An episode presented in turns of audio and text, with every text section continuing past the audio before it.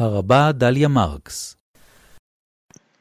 בפרק ה' של הלכות תשובה כותב הרמב"ם אל יעבור במחשבתך דבר זה שאומרים טיפשי אומות העולם ורוב גולמי בני ישראל שהקדוש ברוך הוא גוזר על האדם מתחילת בריאתו להיות צדיק או רשע, אין הדבר כן, אלא כל אדם ראוי לו להיות צדיק כמשה רבנו, או רשע כירבעם, או חכם, או שחל, או רחמן, או אכזרי, או כלאי, או שוע, וכן כל שאר הדעות, ואין לו מי שיכפהו, ולא גוזר עליו, ולא מי שמושכו לאחד משני הדרכים, אלא הוא מעצמו ומדעתו נוטה לאיזו דרך שירצה. זה זכות הבחירה החופשית של האדם. והנה הפרק שלנו מתחיל כך: ויאמר אדוני אל משה, בוא אל פרעה כי אני הכבדתי את ליבו ואת לב עבדיו, למען שיתי אותותי אלה בקרבו. ובהמשך, אחר, אחרי מכת הארבה, ויחזק אדוני את לב פרעה. ולא רק כאן, בפרק ז' אנו קוראים ואני אקשה את לב פרעה והמשך הפרק ויחזק לב פרעה ולא שמע עליהם וזה מופיע פעמיים ואחר כך בפרק ח' ובפרק ט' בסך הכל עשר פעמים נאמר שהקדוש ברוך הוא חיזק את לב פרעה והכביד את ליבו. איך נוכל להסביר את הכבדת לב פרעה באופן יזום? היה הבחירה החופשית ומדוע היא נשללה מפרעה? כיצד ניתן להעניש אדם על שפעל מתוך אונס ולא מתוך בחירה? השאלות האלה עוררו אי נחת לאורך הדורות, ניתנו עליהם שלל תשובות ועדיין נוכל להודות שאין הדברים יוצאים מידי פשוטם. במדרש שמות רבה, בפרשה י"ג, מצוטטת שיחה בין רבי יוחנן ובין ריש לקיש, תלמידו חברו. רבי יוחנן חושש שהקביעה כי אני הכבדתי את ליבו, נותנת פתחון פה למינים, לומר שלא הייתה לפרעה בעצם אפשרות לעשות תשובה, ולכן אי אפשר להעמידו כחוטא. ואילו ריש לקיש, שיש לו ידע מסוים בחטאים ומעשים רעים, עונה, ייסתם פיהם של מינים, שהקדוש ברוך הוא מתרה בו באדם פעם ראשונה, שנייה ושלישית, ואינו חוזר בו, אם הוא, אם הוא אינו חוזר בו, והוא נועל ליבו מן התשובה, כדי לפרוע ממנו ממה שחטא.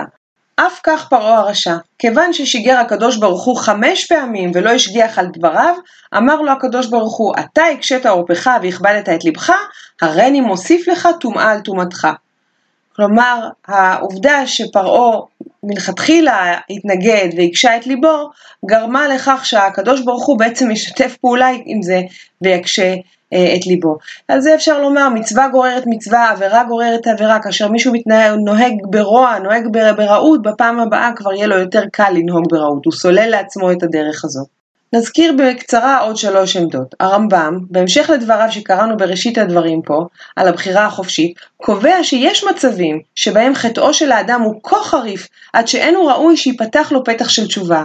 ובהמשך להלכות תשובה שצוטטו כאן, הוא מזכיר את חטאי פרעה ואומר שיש מצבים שבהם אדם מרחיק לכת כל כך ששערי תשובה ננעלים בפניו, ואין לו אלא למות בחטאו. בפרפרזה על דברי הלל הזקן ניתן לומר שלמקום שליבו של, פר... של פרעה שואף, לשם מוליכות אותו רגליו, על ידי מי שמכונן מצעדי גבר. דלתות התשובה פתוחות, אם כן תמיד, אבל לא למי שטורק אותם שוב ושוב. רבי יוסף אלבו מעלה בספר העיקרים שלו במאמר ד' גישה אחרת מעט. לדידו אין להאמין פשוט לתשובה שיעשה אדם כפרעה, שחרב מונחת על צווארו, שכן חזקה עליו שאין הוא שב מתוך הכרה אמיתית, אלא מתוך פחד. תשובה במקרה הזה יכולה להיות מושווית למעין רפלקס מותנה, לכשיסור האיום, ישוב החוטא לחטאו. ברוח זו נאמר לי, נמסר לי בשם הרב ויינברג מבולטימור, שהקשחת ליבו של פרעה באה דווקא לשמור על חופש הבחירה שלו. זה רעיון מעניין מאוד. שכן אדם רגיל, אילו היו באים עליו כל האיסורים האלה, היה מוותר מיד על דרכו הרע ושב ממעשיו. אבל דווקא הכבדת ליבו של פרעה מסייעת לו לשמור על הדרך שבה הוא בחר. הדרך, הדעה הזאת היא באמת בלתי צפויה, ולפיה הקדוש ברוך הוא בעצם עושה חסד עם פרעה בהקשחת ליבו. הוא מוליך אותו בדרך שבחר ללכת. הקדוש ברוך הוא אינו קובע אם נהיה טובים ואם ננהל את חיינו באופן ראוי אם לאו. הנחת היסוד של חופש הבחירה היא שאנחנו זכאים לבחור, אנחנו זכאים לעבור את דרכנו, והאל מאפשר לנו לעשות זאת. מובן שברגע שאנחנו מכניסים את עצמנו למסלול התנהגותי מסוים, יקשה עלינו שבעתיים לחזור בנו. אמרה עממית גורסת שקל להיגמל מעישון לפני שמעשנים את הסיגריה הראשונה. עם זאת, משמעה של התשובה היא עצם היכולת של האדם לשוב מקו התנהגות רע או לא ראוי לאחר שהוא עצמו סטה מן הדרך. לעומת פרעה, שאינו יכול לשוב בו, בתו נוהגת כבת חורין, חורין אמיתית. היא באה אומנם מלב החברה הרצחנית, שאותה מנהיג אביה, הנתפס בעיני בני עמו כאל, אבל היא בוחרת בחיים, והיא מצילה את משה התינוק בין העבדים. בת פרעה פועלת מתוך ציווי מוסרי עמוק. היא וכמוה מילדות העבריות פועלות באופן בלתי מסתבר בחברה שבה הן חיות, והן אינן נכנעות לצו המרושע. בת פרעה אינה בת ישראל, וכפי שכבר אמרנו, אין לנו עדות לכך שהמיילדות היו מבני עמנו. ועם זאת ברור לנו, נשים נפלאות אלה פעלו מתוך תחושה של ציווי ומתוך מחויבות לחיים.